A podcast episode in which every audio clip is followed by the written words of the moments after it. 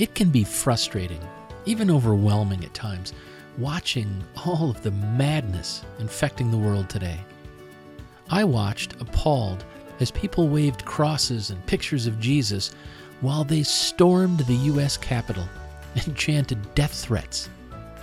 The people who support that, who preach that it's the righteous Christian thing to do, are the false prophets. Don't listen to them. We're called to live our best lives by staying oriented towards Christ. If we do that, if we live the gospel every day through our words and our actions, the Spirit will give us a hand because Jesus has the power and authority to overcome all evil. Welcome to the Real Word Podcast for the fourth Sunday in Ordinary Time, Cycle B of the Roman Catholic Lectionary. I'm Brandon Jubar, and I'll be your guide as we walk through the readings for this week. It's an important process because we believe the Scriptures are the inspired Word of God. But to really be nourished by the Word, we need to break it open and look a little deeper. We need to let the Holy Spirit speak to us. Now, the messages I get from these Scriptures might feel right to you, but you also might find that the Holy Spirit tells you something else. And that is absolutely all right. So if you're ready, Let's dive in.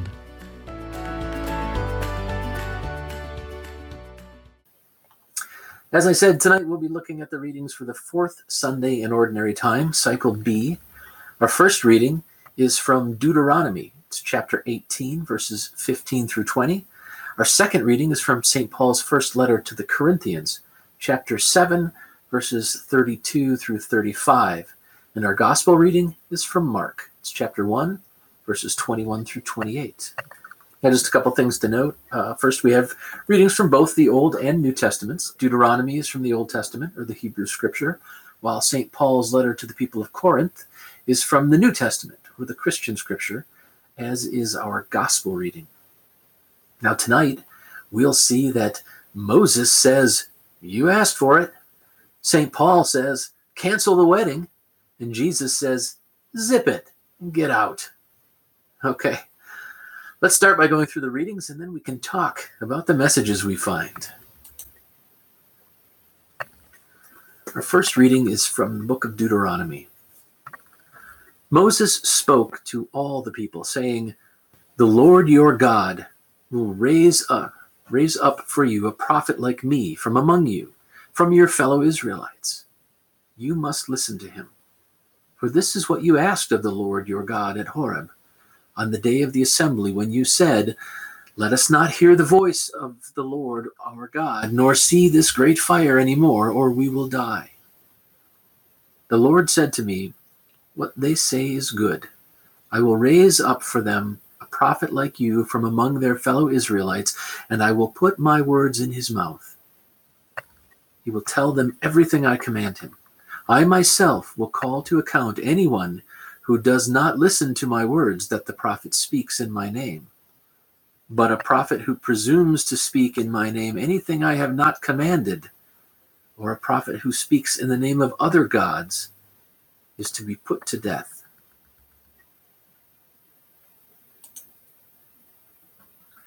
Our second reading is from St. Paul's first letter to the Corinthians. Brothers and sisters, I would like you to be free from concern. An unmarried man is concerned about the Lord's affairs, how he can please the Lord. But a married man is concerned about the affairs of this world, how he can please his wife, and his interests are divided. An unmarried woman or virgin is concerned about the Lord's affairs. Her aim is to be devoted to the Lord in both body and spirit.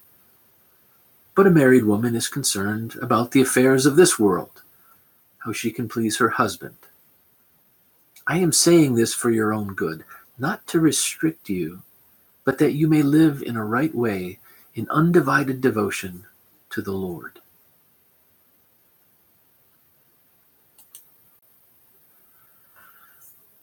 And our final reading is from the Gospel of Mark. They went to Capernaum, and when the Sabbath came, Jesus went into the synagogue and began to teach. The people were amazed at his teaching because he taught them as one who had authority, not as the teachers of the law. Just then, a man in their synagogue who was possessed by an impure spirit cried out, What do you want with us, Jesus of Nazareth? Have you come to destroy us? I know who you are, the Holy One of God. Be quiet, Jesus said sternly. Come out of him. The impure spirit shook the man violently and came out of him with a shriek. The people, people were all so amazed that they asked each other, What is this? A new teaching and with authority. He even gives orders to impure spirits and they obey him. News about him spread quickly over the whole region of Galilee. All right, so let's take a first glance at these readings and ask ourselves what does it mean? What messages and meanings can we find if we dig around a little bit? So, from our first reading from the book of Deuteronomy, Moses starts by basically telling the people, You asked for it, and God has decided to grant it to you. So, what did, what did they ask for? Well, it actually happened back in Exodus, chapter 20, verses 18 and 19 was right after Moses gave the people the Ten Commandments. Those two verses in Exodus say, When the people saw the thunder and lightning and heard the trumpet and saw the mountain in smoke, they trembled with fear. They stayed at a distance and said to Moses, Speak to us yourself, and we will listen, but do not have God speak to us, or we will die. So, in this reading from Deuteronomy, Moses is telling the people that God will grant their request by raising up a prophet from among them, an Israelite who will speak on the Lord's behalf. Now, it's interesting that it starts with something that seems very positive the, the promise of a prophet to follow Moses. But then it quickly shifts to a darker, more threatening tone. In essence, Moses says that God is going to strike down any false prophets. And apparently, at the time, some Israelites were starting to pay attention to some of the, the pagan soothsayers, and this was a warning to them to not even listen to those who represent other gods. Now, in the world today, it's less likely that we'll stray from the faith and start you know, worshiping Zeus or Athena, or more likely that we'll we'll worship false idols, whether that's money, power, fame, or individuals who, who seem to embody those things. One common false god or false idol that I see people worshiping more and more these days are ideologies. And maybe the most common example is capitalism. Far too many people speak of it as if it's sacred, it's something holy that was given to us straight from God. Um, another example is that the US Constitution. It's a wonderful document, but a few years ago, I had a conversation with another member of the church we were attending at the time, and he was talking about the Constitution like it was the Bible. So I said, You're acting like the Constitution is some sacred religious text. And he looked at me very seriously and said, It is. The founding fathers who wrote the Constitution were clearly inspired by God. We need to stop messing with it and stop trying to change it. I mean, wow. In his mind, talking about amending the Constitution was like wanting to rewrite the Bible. Now, this reading from Deuteronomy warns false prophets like that, people who presume to speak in God's name when God hasn't commanded it. But we can't overlook the fact that the reading is also looking towards Jesus. God continued to send prophets to the Israelites, prophets who spoke on the Lord's behalf. And that line of prophets was eventually fulfilled in Jesus. God became man, fully human and fully divine, to speak his commands to us directly once again. And this reading also shows why the Israelites knew the Messiah would be a prophet, rising up from their own people. So, the main message I got from this reading from Deuteronomy is that God speaks through prophets who point us towards Christ. We have to watch out for false prophets. There are so many people trying to lead us away from Christ and towards whatever beliefs or values they worship. We shouldn't fall for that. And it really shouldn't be hard to tell the false prophets from the real ones because God speaks through prophets, through the real prophets who point us towards Christ. All right. Our second reading was from St. Paul's first letter to the Corinthians. And this is one of those readings that I think you really need to examine it within the larger context of what was going on at the time. The Bible contains religious truth, God's truth. And although the humans who wrote the books of the Bible were inspired by God, they also brought their own perspectives, their own experiences, and, and all their, their own understandings to the work they were doing. And as I've discussed before, St. Paul expected Jesus to come back at any moment. He absolutely expected it to happen during his lifetime. So take his advice within that context. Was he saying that men and women shouldn't get married? Yes, actually, that's what he's implying here. Does that mean he thinks marriage is bad? Of course not. When you, when you look at all that St. Paul was saying, it revolves around the idea of staying focused on Christ. And one easy way to help you do that is to avoid changing your current situation. Because when you experience some dramatic change in your life circumstances, your focus shifts to those things. And it should, right? I mean, if you're newly married, you should focus on your marriage and put plenty of time and energy into getting your new life together started off on the right foot. But if Jesus is coming back next week, you might as well hold off on the wedding and put your focus on being ready for Judgment Day. Now, St. Paul has long since slipped this mortal coil, and Christians are still waiting patiently for Christ to come again. And as we've read in the Gospels, we don't know the day or the hour that he will return. So let's look at why St. Paul wrote what he wrote. The first sentence in this short passage was, I would like you to be free from concern. And the last sentence comes back around to that when he writes, I am saying this for your own good, not to restrict you, but that you may live in, in a right way in undivided devotion to the Lord. Our challenge today is to live good lives, which can include being called to the sacrament of marriage, but to never lose our devotion to the Lord. If we're actively living the gospel through our words and actions, then all of our relationships and, and everything else we do will point us towards Christ.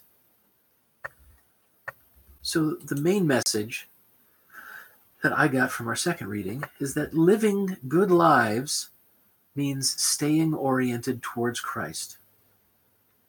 Jesus told us to live in the world, but not be of the world. And it can be a difficult challenge, but we can absolutely do it as long as we remember that living good lives means staying oriented towards Christ. And finally, our gospel reading was from Mark. Now, this story is one you might remember. It's where Jesus drives out an impure spirit. But I'm, I'm going to bet there's more here than just an exorcism. So, first of all, let's pay attention to how this little story begins. Jesus is teaching in the synagogue, and people are amazed. The scripture passage says he taught as one who had authority, as opposed to the teachers of the law. One way to think about it, about, about this, this how they're how they're portraying Jesus, is to look at your own experience. You you've probably known plenty of managers who had power because of their position on the org chart. Those are the teachers of the law in this reading. Then you've probably known people who were true leaders. It didn't matter what the org chart said because people believed them, respected them, followed them, wanted to follow them. That's sort of how the people are describing Jesus in this reading. So the people recognize that he teaches with authority, but they clearly don't recognize him as, as even a prophet, much less the Messiah. But who does recognize him? The evil spirit. The impure spirit who was possessing a man in the synagogue says, I know who you are, the Holy One of God. Jesus shushes the impure spirit and then casts it out. It's the first visible miracle that Jesus performs in Mark's gospel, which is full of stories of Jesus forgiving, healing, and, and teaching in the name of God. Now, the people are understandably amazed, and the stories of Jesus start to spread. For me, this story not only establishes the authority of Jesus, but also demonstrates that good will triumph over evil. The impure spirit shook the man violently, seemingly putting up a fight. But then we're told it, it came out of him with a shriek. It didn't just go quietly, it fought to maintain its grasp on the man. Just like so many evil thoughts and ideas that possess people in the world today. So, the main message I got from our gospel reading is that Jesus has the power and authority to overcome evil. Just like the impure spirit, evil thoughts and ideas may seem to recognize the teachings of Christ and try to hold on even tighter to their victims. But Jesus has the power and authority to overcome evil. All right, let's sum up what we've talked about so far. In our first reading from Deuteronomy, the main message I came away with was God speaks through prophets who point us towards Christ. In our second reading from St. Paul's first letter to the Corinthians, the main message I got was living good lives means staying oriented towards Christ. And finally, the main message I got from our gospel reading was Jesus has the power and authority to overcome evil. It can be frustrating, even overwhelming at times, watching all of the madness infecting the world today.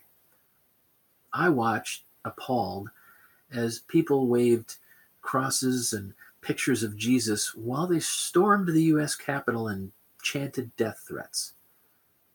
But people who support that, who preach that it's the righteous Christian thing to do, are false prophets. Don't listen to them. God will sort them out. We're called to live our best lives by staying oriented towards Christ. If we do that, if we live the gospel every day through our words and actions, the Spirit will give us a hand because Jesus has the power and authority to overcome evil.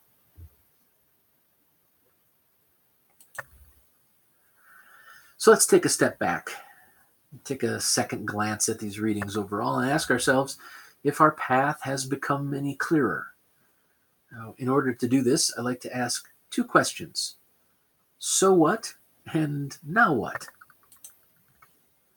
Okay, so what? Why should we care about any of this?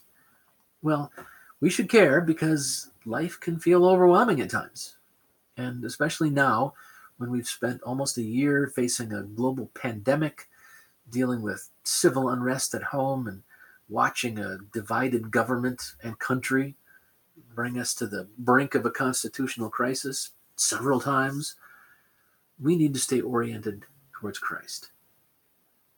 Now, I'm choosing the word oriented for a specific reason. In my experience, when I suggest to people that they need to stay focused on Christ, that they should put Jesus first in their lives, they immediately offer up all the reasons why that's just not possible and certainly not practical.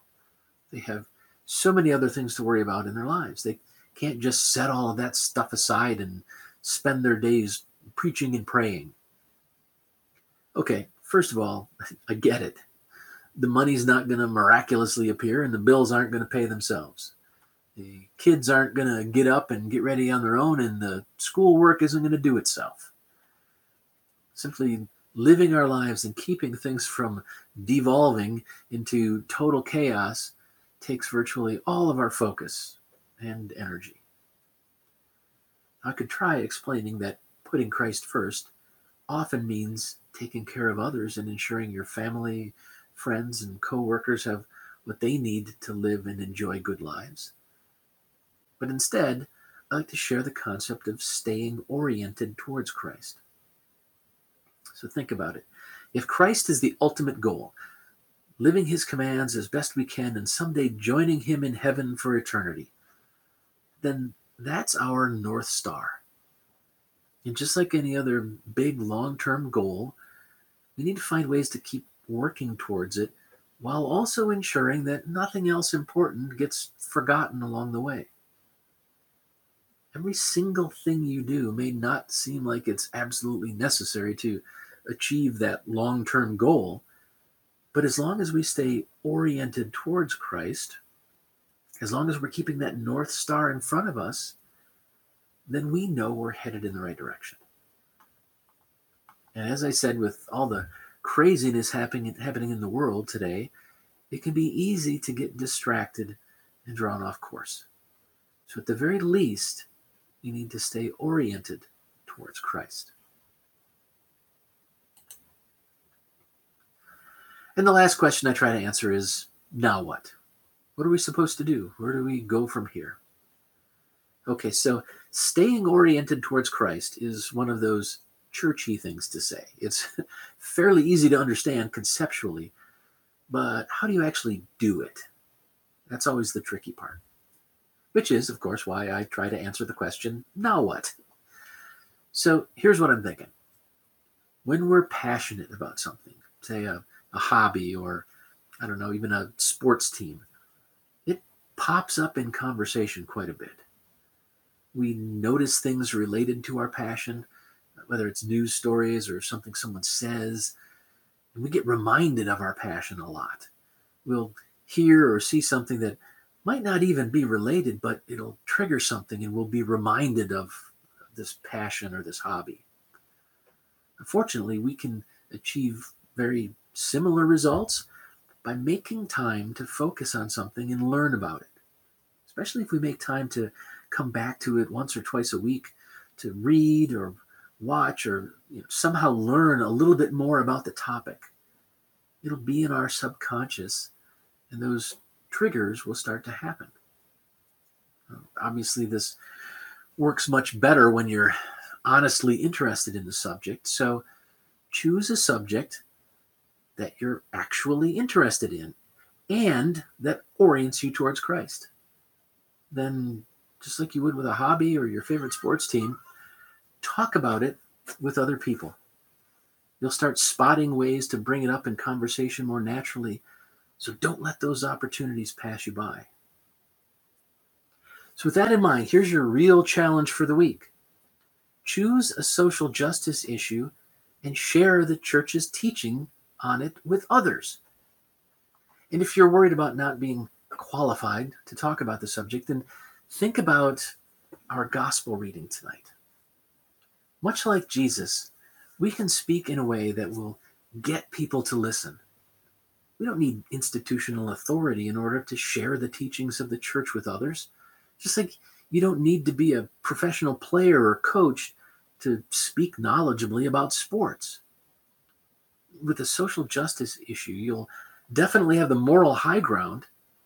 So learn to speak about that subject fairly well. And I think you'll find that most people will treat you as if you're speaking with authority. So take the real challenge, choose a social justice issue, and share the church's teaching on it with others. Well, before I wrap things up, I'd like to leave you with one more quote from Scripture. This is from Proverbs chapter 31, verse 9. And it's a good reminder that we're called to help those less fortunate. And it's another reason the real challenge this week was to choose a social justice issue to learn and talk about. Open your mouth, judge righteously, defend the rights of the poor and needy. Faith is a journey with countless possible paths. Choose a path of social justice, and I think you'll find that it's a lot easier to stay oriented towards Christ.